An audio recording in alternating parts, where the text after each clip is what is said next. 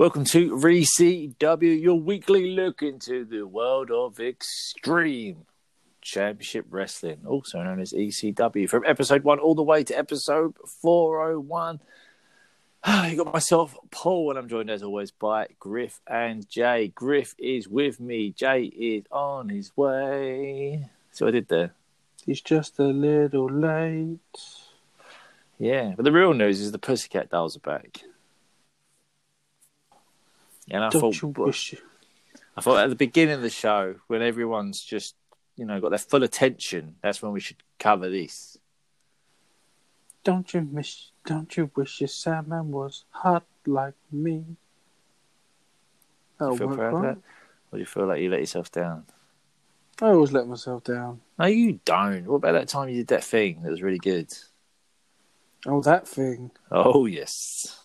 That thing. oh. Oh, Griffy, Griffy. Um, this week, we'll talk about, I guess, a little bit. I don't know, has anything really happened this week that's worth talking about? What in the um outside world? No, in the current era of wrestling. Um, oh,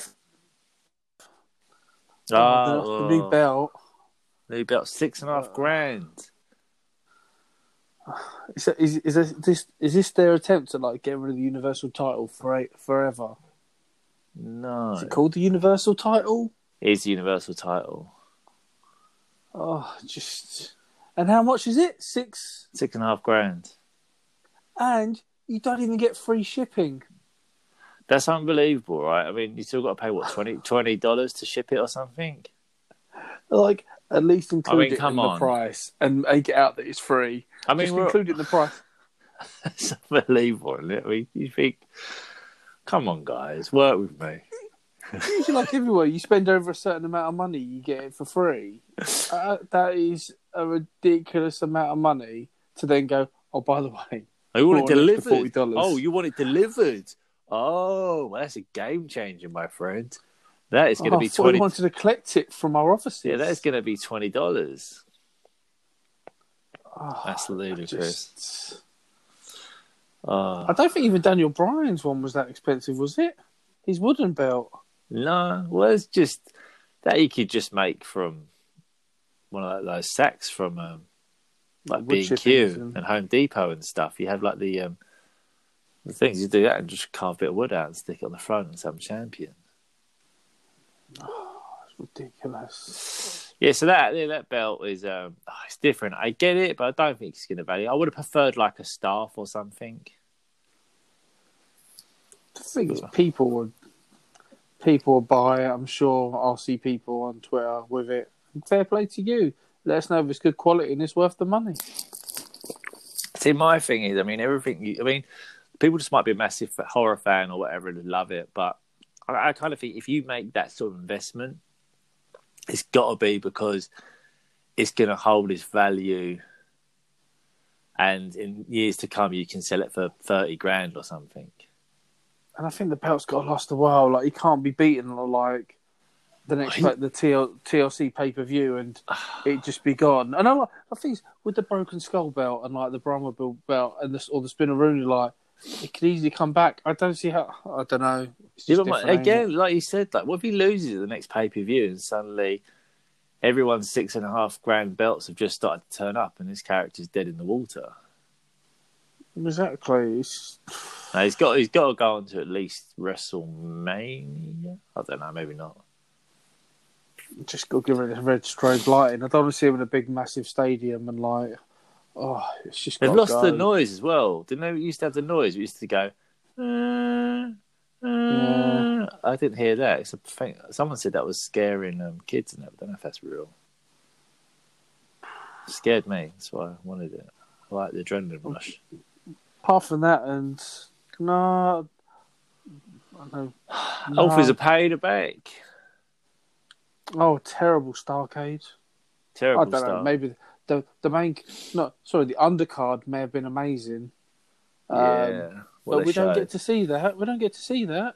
it's it's it's so hard. Starcade. What Starcade really needs to be is like just a massive nostalgia event. So you have all the old faces like your Ricky Steamboats or whatever, uh, do a meet and greet before, and you sort of have a bit of parade, and it's almost like a WCW one night only, I guess. So you have all the all the classic WCW legends doing a meet and greet, maybe a you know a team Steamboat versus Team Flair match like they did with the Hogan one, but have whatever and Yeah, just anything, anything but booking a last man standing main event yeah, a, that turns turns up turns into, oh, we're not going to give you that. We can give you a one on one match, um, and not the two people that have been feuding. Um, but we're going to have a steel cage match on the undercard that we're never going to show you. Uh, I wonder. Here's a question: As no one saw it, did they still have the red light? Oh, probably. The thing is, I would have thought Bray against Strowman would have massive potential for him to turn Strowman. Obviously, that should be a massive build because obviously Strowman was one Well, of that's that's why that's why it's not televised, isn't it? They're obviously practicing them working together for a future program or something.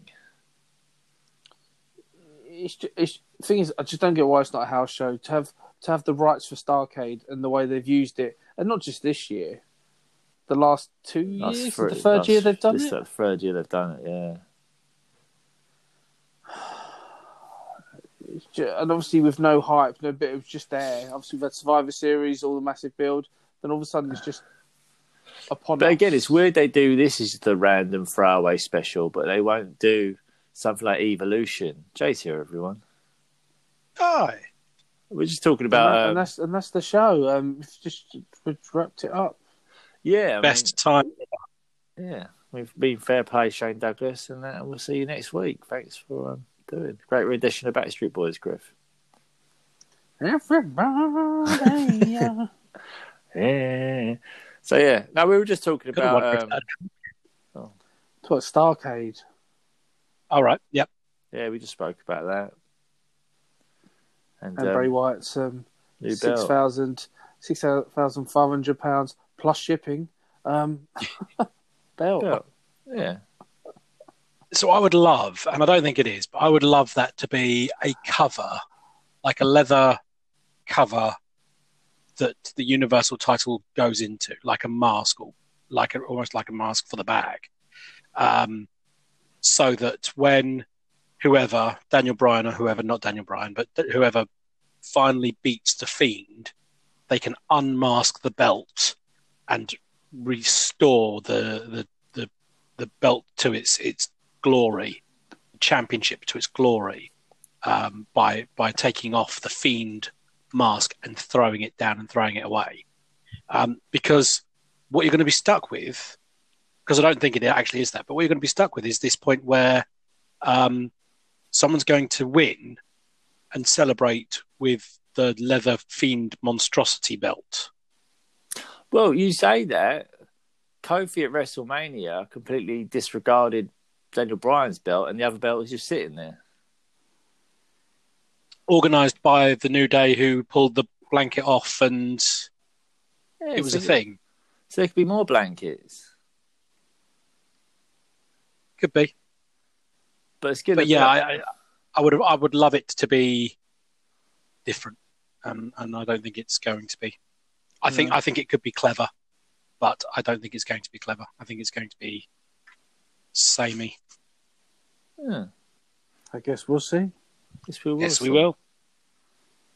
Oh, I'm sure it looks lovely in a red light.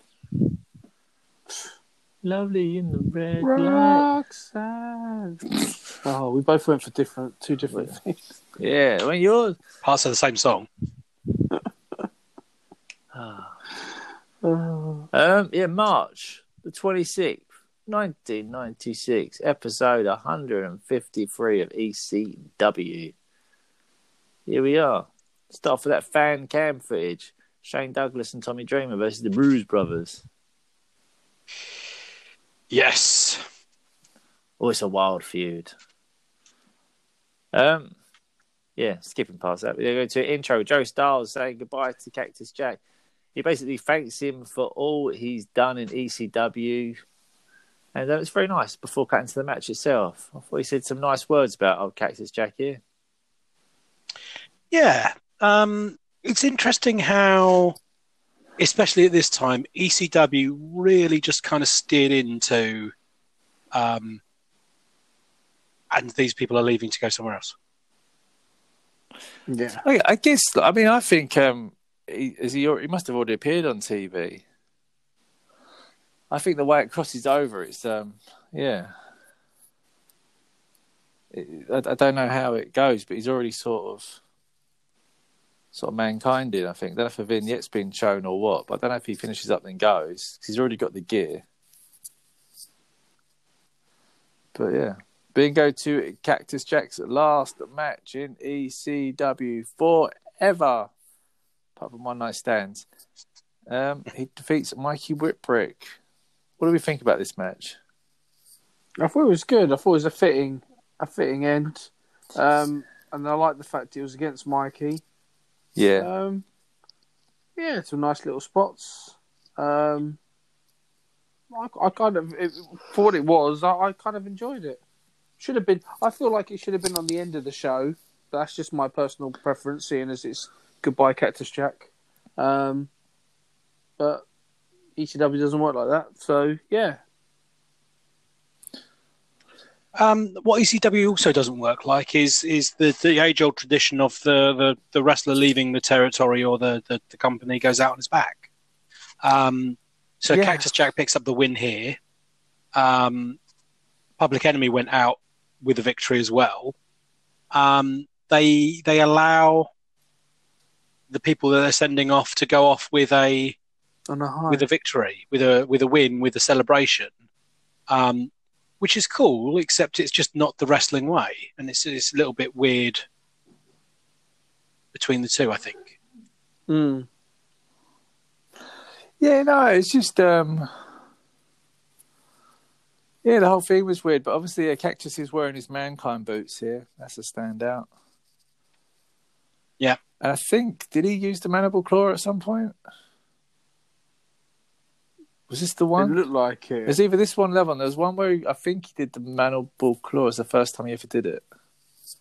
This was like some elbow. I think Mikey came off the top rope and he caught him with an elbow. I don't think we saw the mandible claw. There's one of the matches such. at the end, but yeah, one of the last ones they did. It's the first time um, he ever used it before he went. But he's definitely wearing his um, mankind boots because it had the crosses over the front and stuff like that. So that's the thing. But yeah, 20 years plus, I still thought it was quite sort of sad, even though I know he went on to have a amazing career in WWE. Bit of a good yeah, time. Amazing. Yeah, he did well. So um, yeah, he picked up the win, picked him up, shook hands afterwards, and job done. After the match, he calls out creative genius and the visionary of ECW. The crowd's obviously expecting probably Heyman and maybe Gordon, but instead they get Stevie and the meanie. Um, they start dancing around, and he said he wants to strut out of the ECW arena, which they did, which I thought was quite funny. Yeah, again, the the bud the the dubbing of the songs doesn't really do it justice. Yeah. No. Um, you know this this was Sinatra originally, wasn't it? Yeah, New York, New York, was it? that'd be the one. um, which obviously is kind of the, the, the, the wrestling terminology for uh, going to WWF, WWE. Um, but yeah, it's it's um, yeah, it's, it's quite sad that you know we're at the end of this era. Yeah, it's another big name that's um, passed through. Obviously, this one lasted a lot longer than than some of the others, but yeah, he's he's now passed and moving on to WWE. So we'll find out who sort of will take his spot as such as a sort of a main part of the roster's now um, freed up. We got a highlight video, which was just basically sort of he had a heartbeat and stuff like this, and at the end it said "bang bang, he's dead." Yeah, I was. Pretty, I thought that was very nice. I thought it would have worked better at the end of the episode. Yeah, again, that would have been great at the end of the episode. But I'm guessing because at this point they knew he was going on to become Mankind, so they didn't probably think in two years' time he'd be returning as Cactus Jack. So Yeah. it was him at the end of the year. But that was a nice touch. Next up, we have Taz defeating Chris Jericho. Uh, my main thing, it can't really dig it on the product. It's not relevant. It's just relevant to the network. I don't know why they went back to the shitty Taz theme instead of the War Machine rip. Yeah. It was I just kind of his entrance just looked shit with the that one. so I thought that was crap. The um the match itself I didn't mind. I mean, I'm a bit of a fanboy for both these two, so I was always gonna sort of sort of sort of get into it. But it was, it was pretty decent. Taz got a couple of suplexes in there. Jericho got a couple of suplexes of his own. Um, yeah, they, they sort of went back and forth. And yeah, what do you guys think? It was a tricky one for me because obviously Taz is on a high, Yeah, and I kind of thought like he can't really lose because he's on such a run, but yet Jericho's really new, so like I couldn't really see like him losing. So like so early, and for his second fight, for him to like go against um, Taz, um, really really good fight. It's just for me, it was just hard to think someone's momentum is coming to an end. I thought, um, like, like always, um, what's his Fonzie was amazing. Yeah. his whistle. yeah, I can imagine if I watched this back in the day. Like I'd hate Fonzie, like Ultimate Heel manager. Um, but this is this is where the modern days like lacking managers, isn't it? Because it's just a simple character, but it adds that dynamic to make you sort of get annoyed with Taz. yeah, you you just you just rub you up the wrong way completely. Yeah, it's like Taz is a killer. His manager is annoying as hell, but no one says anything because Taz is a killer. yeah. So it just sort of sort of works. Um, Taz gets the Tazmission onto Jericho and does not let go. Old Guido or Stone comes out. The Eliminators come out. And finally, Pillman comes out. He's in the ring. He's bouncing up and down. The crowd's going mental. He's ready for a fight. Um, Taz sort of looks at him, suplexes Stone, and Pillman leaves. And I thought, Right. So Oh. so let's stop there for a second. why? So Taz is on a rampage, one man crime spree as he is. Um, and the person who runs out is Damien Stone, soon to be Little Guido, very soon to be Little Guido. Yeah. At the moment, Damien Stone. Yeah. Um, okay, yeah, we've seen random lower card people run out in these things to, to break stuff up. So I understand that. That's that's that's fine. The next two people to come to the aid of Chris Jericho are the Eliminators, Yeah, your heel tag team champions, who a couple of weeks ago were complaining that they didn't get to do total elimination on Beulah because that way they could have done two eliminations at the same time um, rather than hitting Francine with it. yeah. Well, I wish Francine was So- second, but yeah. So, total, total, total, not even slightly redeemable heels who for some reason have run in because they've seen enough. Yeah. And then your third person to run in, because eliminators count as one, Yep. um, is the loose cannon, Yeah. who may or may not be part of this company and we don't know, and may or may not be, you know, and he does what he wants. And what he wants includes making the save. And I know that he doesn't really, or they kind of square off and he runs away, or blah, blah, blah, however you want to kind of frame it.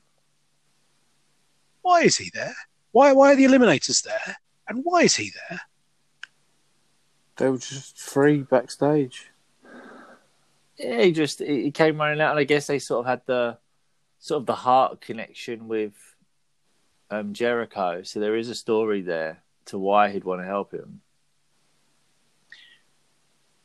If if you re- there's a Hart Dungeon connection there, so he, you could write it as that's why it would help Jericho. It's just all the whole Shane Douglas running out and then doing the Scooby Doo, chasing each other around kind of shit. was a bit. yeah, I mean, so this is the problem. It's it's uh, you know you can if you work hard enough, you can make the reason why, um, you know, him being a, a a loose cannon who's only in it for himself be damned. This is my Canadian brother. We've shared an experience. I'm coming out to to make a difference. Blah blah blah blah blah. yeah, Um, I don't know why you would, especially at this point in his career, at this point in his uh, fairly early introduction into uh, the the into into everything that he is. I don't know why you would want to make this point, but you could make the argument as you know he's he's running out to blah blah blah. Um, I just don't get it. I don't understand why why this segment needed Brian Pillman. it just keeps Pillman there, doesn't it? Really. So yeah, But is that already where we are with it? We've already got to a point of where we need to keep Pillman there. I mean, he's clearly um, not capable of wrestling a match at the moment. Nope. And they've run out of what they can do with him. I, I don't know whether it's because the loose cannon character was too much, and he he was just doing what he wanted, and not it wasn't a character as such. Even though it was a character, he was just working everyone because he could easily be doing the same sort of things that Austin was doing. But Yes. instead, everything just seems like the camera's on, something happens, and they kind of go, "Yeah, that's the one. Cheers, mate. Bye." because it's Yeah, I mean, just, we've said- fucking mental. Some of the stuff he's doing. Like, it's entertaining, but like I said, I just feel Austin did it better. So it's hard because it's so so. Hundred percent. And again, as as I said last week, you know, um, I feel that um, the outsiders will do it better as well. That whole kind of, you know, he's here. Why is he here? Is he here to take over? Style thing. Hmm. I think that they do better than he does as well. Um, but yeah, it's just I I don't I don't understand why he's your he's your go to. He's not the White Knight of ECW. He's not he's not running in to save people because that shouldn't be what he what he is. Yeah. Yeah. They're just trying to get over it's crazy. He doesn't know what he's doing. I don't know. Um, was it highlights of Tommy Dreamer, Sandman, and Shane Douglas next, or was it the Raven, Shane Douglas match? So yeah, it was highlights of some Tommy Dreamer, Sandman, and Shane Douglas. They are coming together as a team. Yeah. Can you believe it? Can you believe that these three would come together as a team to uh, fight um, uh, Raven and his lackeys? Um, and yes, I can because there's a very similar team in 80s Mania Wrestling Returns. Oh. Um, Griff, it's been a while. But Tommy Dreamer, Shane Douglas, and the Sandman, what would you name this team? Oh, oh. Um, I would call it a franchise dream on the beach. Huh.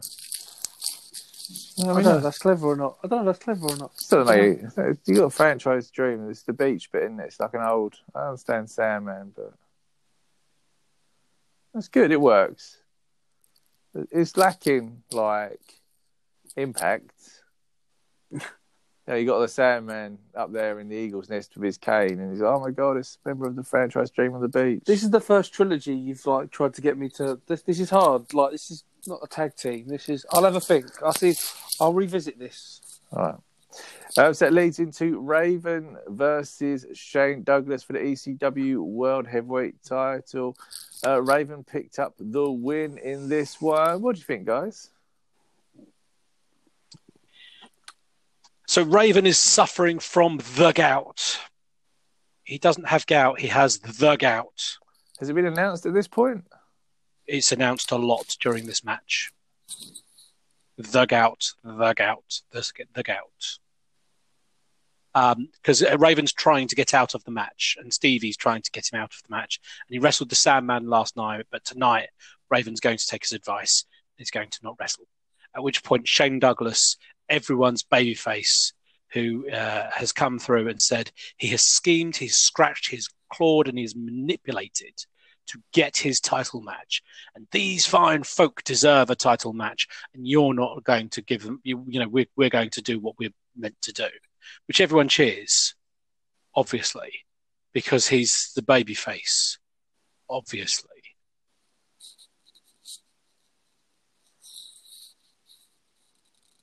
So yes, Raven has the gout, and the gout will um, play into uh, his his inability to to kind of move around as freely as as he would have liked. Um, but um, I thought it was I thought it was a, a I thought it was a very clever way of hiding the fact that Raven can barely walk.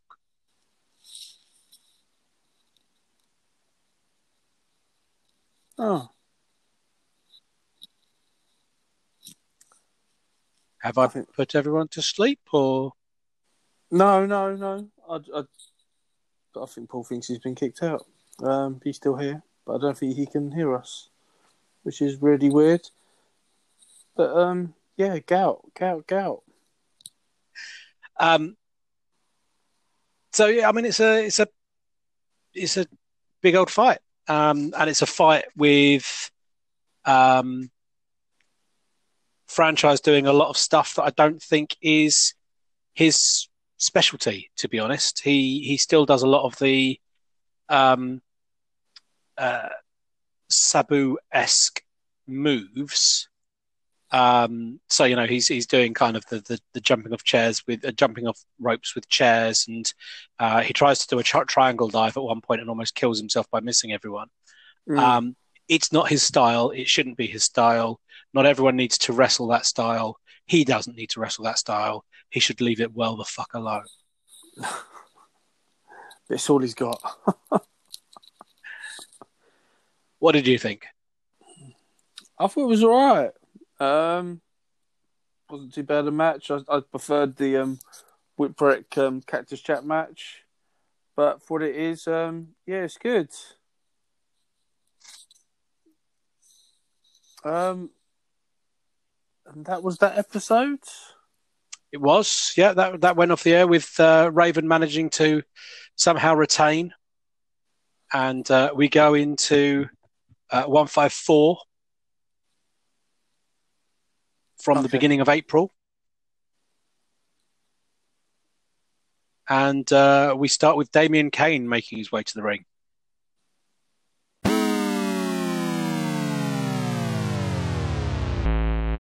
Hello. Right, where were you guys?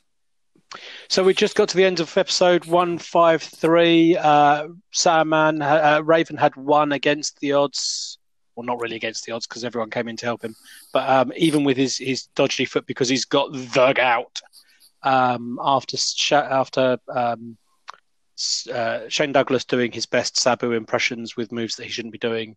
Um, Raven manages to squeak and pick up the win. Oh, I ain't to recap the whole thing. I saw it.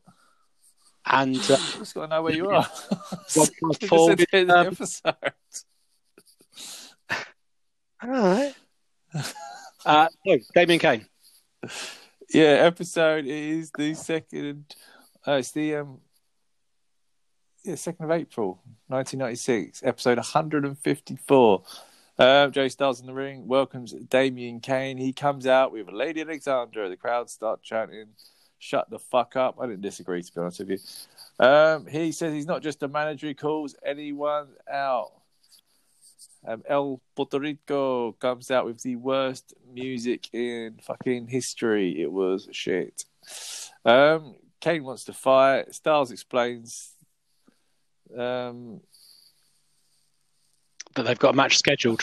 Yeah, basically, basically that he can't he can't just come in and pick up a fight because they've got a match scheduled and they've got to um, uh, they've got opponents. But uh, Damien Kane, after running down uh, the bad crew and various other people has decided that he wants to be a wrestler.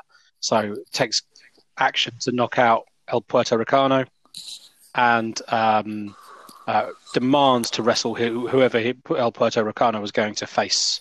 Yeah, Joey he did another one where literally walked out the ring and was on commentary two seconds later, which always annoys me.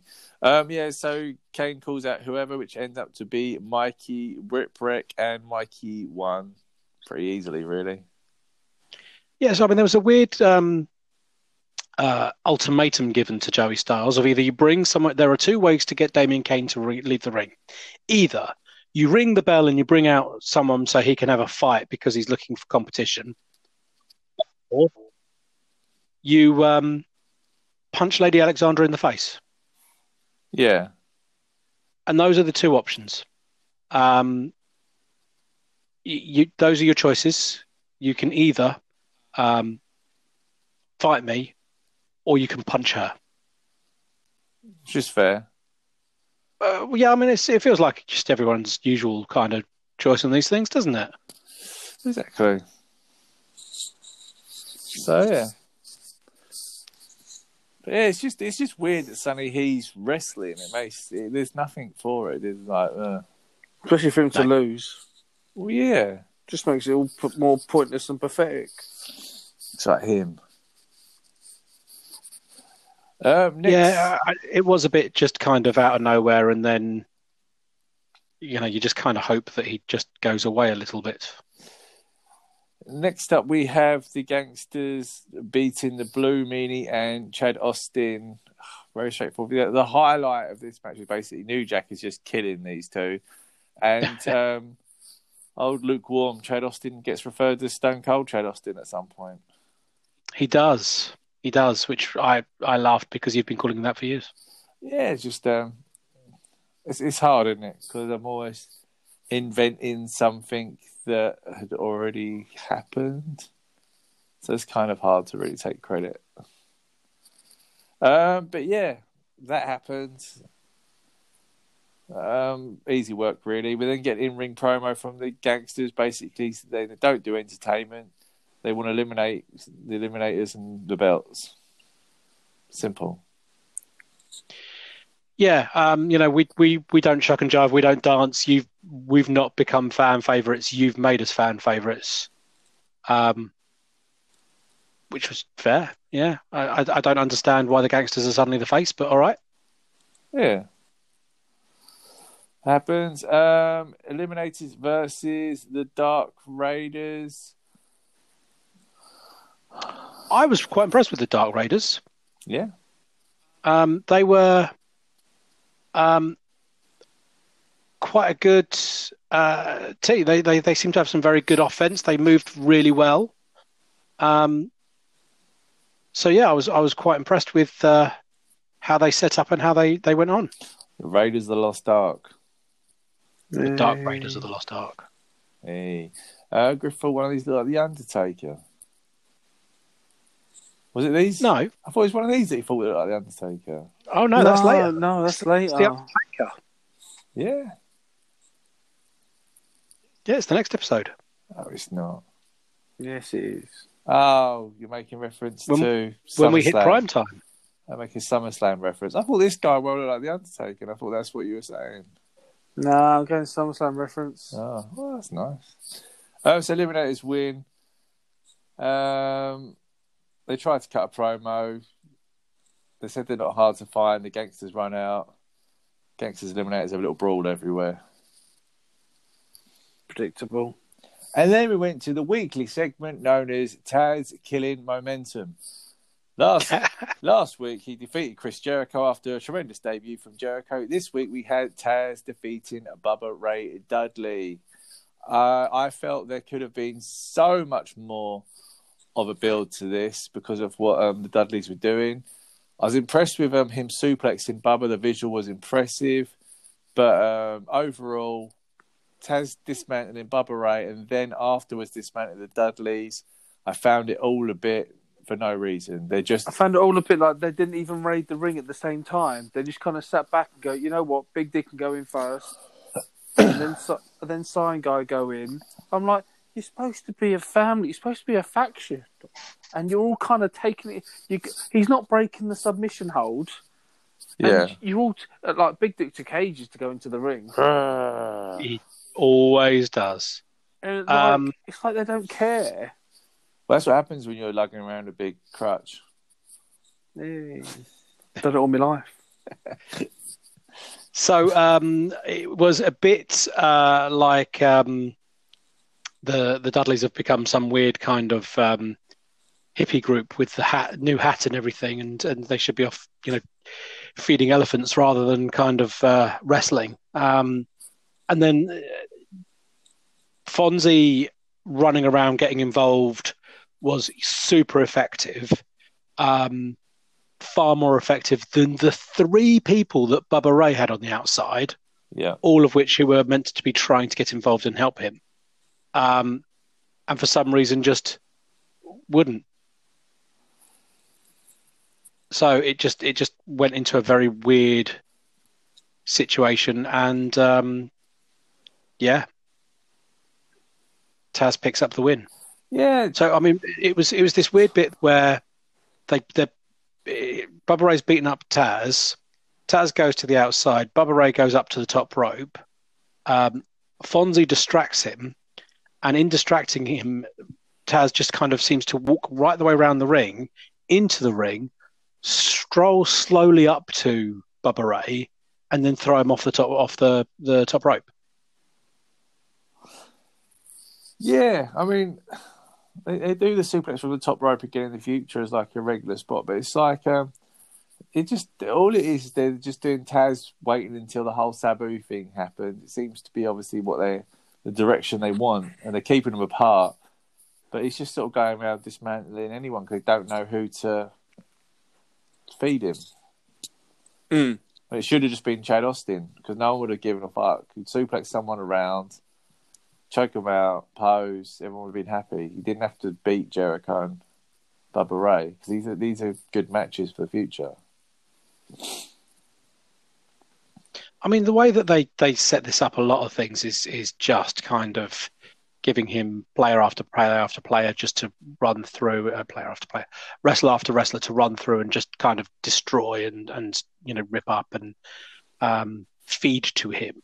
But yeah, just a little bit kind of like okay, right, Yeah, massively. We then get a bunch of Pulp Fiction promos. Um, I can't lie. I thought this is the worst set of promos we'd seen. I'd agree. I'd agree. I was looking forward to the break by the Yeah, I mean. I'll, I'll read out who did promos, and if anything, people want to jump in afterwards, they can. Uh, Blue Meanie and the Doctor talking about Raven's foot. We had Taz and Bill Alfonso, Pitbulls and Francine, Raven, Sandman and Missy Hyatt, Mummy, uh, JT Smith, Eliminators, and Shane Douglas. Did any of them really stand out to you? It's all a little bit blah blah blah. If I'm honest. I just I've enjoyed these um, Pulp Fiction ones. I enjoy the idea of a quick fire way to sort of end the show, but um, I thought they all sucked. I just think less is more. did- They keep on doing them and like. Yeah. I did think when I looked at the timestamp and saw there was eight and a half minutes worth of Pulp Friction sh- quick promos, I did kind of think that that feels too long. Yeah, Um, and yeah, it was. It's just uh, it's quite sad, really. Um, but yeah, moving on to episode 155, the 9th of April, 1996. The show kicks off with an interview of Raven, his foot doctor, um, and all of his flunkies. Um, the doctor basically goes into a little bit of detail, explaining over and over what's up with Raven's foot. it's broken It is broken, in a million pieces. after Sam uh, after uh, franchise jumped on it and smashed the. I guess that's the bit we didn't discuss of them all trying to kind of get together for the kill, and then franchise jumped off and smashed the the, the leg. Franchise. which again in this one because there was a, a chair over the leg is this debilitating now there's screws in his leg and all the rest of it whereas about four weeks ago it was a, just a transition spot that they then got up and moved around afterwards Yeah, it's just like I, I get the ankle thing, but it plays out a lot. Um, after that, the Sandman basically interrupts. He does what he does. Um, he ends up getting attacked by Prime Time Brian Lee. Is this the Undertaker reference we're looking for, Griff? Dong. Dong. Dong. Obviously, Brian Lee, This I'm is- assuming last time seen on TV would have been him playing the Million Dollar Man's Undertaker in the Undertaker versus Undertaker match at WrestleMania, not WrestleMania, SummerSlam. 90s. SummerSlam '95. Yeah, so it's probably See, I never knew if like it was the real Undertaker until SummerSlam. I didn't know if they were both the real Undertaker. I'm still not sure which one is the real Undertaker. I don't know which one of the Ultimate Warriors was the real Ultimate Warrior either. Was Brian Lee the original Undertaker? No, people are just going to think we're fucking stupid. Um, yeah, so he takes he takes Tommy Dreamer. We then get a promo by Raven, Brian Lee, and the Bruise Brothers. Um, a lot of um, little future Shouting? little future stable here, right here. Little disciples of Apocalypse hanging out in this room. Just saying. So, would you like a little bit of a, a, a, a weird trip through that shows how circular everything is? Yeah, a little weird quick trip. So you've got Raven there with the Bruise Brothers and Brian Lee. The Bruise Brothers and Brian Lee will be going off to form the Disciples of Apocalypse. Yep. Uh, the fourth member of that being, Crush. whose real name was, Brian Adams. who in WCW would form a team with Brian Clark. NWO. Brian Clark, who in WCW prior to that was, Wrath. but started his main career in WWE as, Adam Bomb. Doink the Clown. whose manager was, Harvey Wippleman. and before that, Kimchee. Johnny Flamingo, It was Johnny Flamingo. who went on to be Raven. Oh, look at that. The Polo, sorry, who went on to be Raven. 11 degrees of separation. Yeah, I thought that was quite a, a cool, you know, Seven Shades of Brian. Yeah, it's nice. Brian Lee to Brian Adams to Brian Clark to. Yeah, I felt I answered Scott the Lee. questions quite well as well. Oh. I was impressed by that. Thank you. I, I knew if I could get onto your um, chronic knowledge, we'd be all right. Chronic, chronic. What an awful great tag team they were. Do you remember those rumours they're going to come back as Demolition? Oh, There's loads of talk. No, but I could see that. There was talk at the time that WWE wanted to re-sign them and repackage them as Demolition. But it's just it's one one of those where like you know the site's just making up shit, and, um, like Marc Mero joining the W uh, DX. Um, Mabel being the third man. always. So yeah, so basically they're all out the back doing a bit. Ravens music hits, the crowd is sitting in dissipation, but nothing happens. Joey Styles announces the champ isn't ready to wrestle yet, but luckily they've got a backup match, and oh my god, it's a beauty. Joel Hartgood versus the. Broad Street Bully. Um, oh. during this match, we then cut out to Raven screaming at the back. And then suddenly we cut back, and it's a triple threat match of Axel Rotten attacking people for no fucking reason. I was confused, and Axel won, and I was happy it was over. Yeah, so um, Axel Rotten runs in with the barbed wire baseball bat, Oh, them up. Um, I think uh, Broad Street Bully got hit with it and decided he'd rather be laying on a beach drinking cocktails, so ran away. Um, and Joel Hartgood, who had some really weird tattoos, um, ended up taking a, a, a, front face slam into a barbed wire bat um, for the for the loss. yeah. It's good to Axel picked up that win. He's on the winning streak again. Um, Joey says we still aren't ready to go. Uh, so he goes back with Raven again. Everyone is offering to take his place, basically, which is nice. And then, did we have a promo by the Pitbulls and Francine, or was it another Raven promo?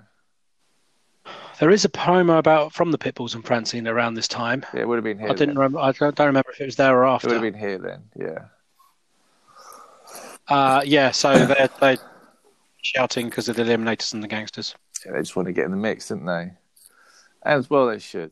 Um, another promo by Raven, Brian Lee, and the Bruise Brothers. Raven basically walks up to the, the camera and said he's ready. And um, yeah, we get Shane Douglas, Tommy Dreamer, and the Sandman um, beating Raven and the Bruise Brothers. What do you think about this thing? I must admit, when I looked at the timestamp, I looked down and I was just like, oh wow, this match is that 35 minutes. And most of that is entrances and um, Yeah. For a small arena, everyone found little bits. My favourite bit was um, Raven obviously came out with his annoyed music, sat down in the corner, the lights went out, and Joey was panicking, the lights went out. Um, Sandman appeared. Um, everyone was like, you know, excited that Sandman. Then Tommy Dreamer appeared. And then Shane Douglas appeared. Everyone's cheering that um, the franchise Dream Beach had arrived. And yeah, Dreamer Dreamer got the Eagles nest. He got he got the um, the best spot, I reckon. coast. The Dreamer did a weird thing where he started pointing at the From the coast of Phuket, Dreamer started pointing. the franchise Dream Beach. Dreamer started pointing to Sandman. And um, yeah, Stevie Richards kind of awkwardly ran up behind and started smacking Sandman with a plastic chair. Which took Sam out for a while. He was in trouble. He nearly fell off. teasing, teasing it. And then, um, yeah, then it was just sort of a wild, long match. What did everyone think of this wild, long match? Bit of fun. Bit of fun Probably a bit arena. long. Bit bit bit too long. And wild for you? Yeah, an extreme. Uh, It was an extremely long match. extremely long match. Hey. But always, but at least it felt main event worthy. So many, so many weeks where the main event is questionable. Like, why is this the main event? This actually felt like, for once, like you know what, this should be the main event. Yeah, this This should be pay per view worthy. Okay, whatever, their house show special worthy. Yeah, it should have should have been. It was it was a big match, but it might have been still from the Big Ass Extreme Bash or whatever it was. Might be 'Cause- 'Cause that's not on the network, is it? no, because that would have been around. Yeah, that's where the Cactus Jack everything was from. So maybe Mm. everything was from that. And people in the arena had no idea that Raven had a problem with his foot. They just saw him come out. Despite the crutches. Yeah, they just saw him come out and wrestle on crutches and thought, there he is. Here's Raven. And um, yeah, that was basically into that. And that was it. That's the end of the show. We march on. So would you like a nice little? So at one point in this, the um, uh, they they tease uh, getting their hands on uh, Beulah at the end, um, and the, the the Bruise Brothers hold her whilst Raven stalks ready to attack, um, uh, and and and to end the, the, the pregnancy of of his girlfriend and her lover and various other things, and Kimona Wanalaya jumps in the way and saves her, and blah blah blah. Um, and uh, I have an interesting Beulah McGillicuddy fact, Go if you it. wish to have one. Um, so this is 1996, um, late 80s. Uh, Beulah actually made her wrestling debut. Uh, seen in the crowd being tormented by the heels, and her real life boyfriend came out to make the save. Oh, Do you know who her real life boyfriend was? Chad fucking Austin. Close. Too Cold Scorpio. Close. How they all be close? Um, Brian Pillman. no. So he faced Brian Pillman, ran out to save his legitimate real real time girlfriend, real life girlfriend, uh, who would become Beulah McGillicuddy, um, from the the heels. no, that's crazy. Considering she ended up getting married to Tommy Dreamer. And having twins. Yeah. Oh. So now we know. Interesting little fact. We- Griff, what was your um, sort of bit of the week? Extreme hit and miss. Uh, it, it's got to be Cactus Jack. Hit, hit. Um, I thought him against Mikey was good. I thought him like you think he's trying to thank Paul Heyman, um, but he's actually thinking Stevie Richards and Meanie. Um, yeah, I'd go with Cactus Jack. Uh, miss of the week was um, what's his name, the Godfather. Wrestling for once and losing. I thought it was Oh, really pointless. well, And I, Kane. yeah, I thought after all this time he wrestles and like he just loses, like it just makes him a bit of a laughing stock, really. Whoa. So that that was my um that was my massive miss. Nicely done. Um, this brings us to the end of the show. Make sure you check us out on social media at underscore sports arena on Instagram or Twitter. There's a lot of stuff going on, so come over and get involved in the stream. We post stuff, you comment, we comment back. We have a lovely conversation. Everyone likes it. If you wish to support the show, obviously like, share, subscribe on all your um, providers like you found us now. Have a listen to us. Throw a little like and a comment in there. It's always appreciated. Go to zazzle.co.uk or .com. Simply search Sports Arena. Find that merchandise. Have a little browse. Buy a shirt. Show your pride. Be extreme in a modern way. There's the bit where I disappear and they do their thing. And we'll sing along in spoken word. in spoken word it is um, it is it is that time where griff uh, regales us with um, uh, an oscar worthy tony worthy emmy worthy performance of a spoken word act uh, as as given by me inspired by what we've seen and we've seen a lot over the last three episodes um, we've seen the coming together of the unholy alliance of the sandman of Frey, Raven of uh, of the Sandman of the franchise and of Tommy Dreamer. Um, three uh, to face Raven, probably four names that you would put on an all-time Rushmore of uh, ECW. So seeing them all in the same rings, a big deal.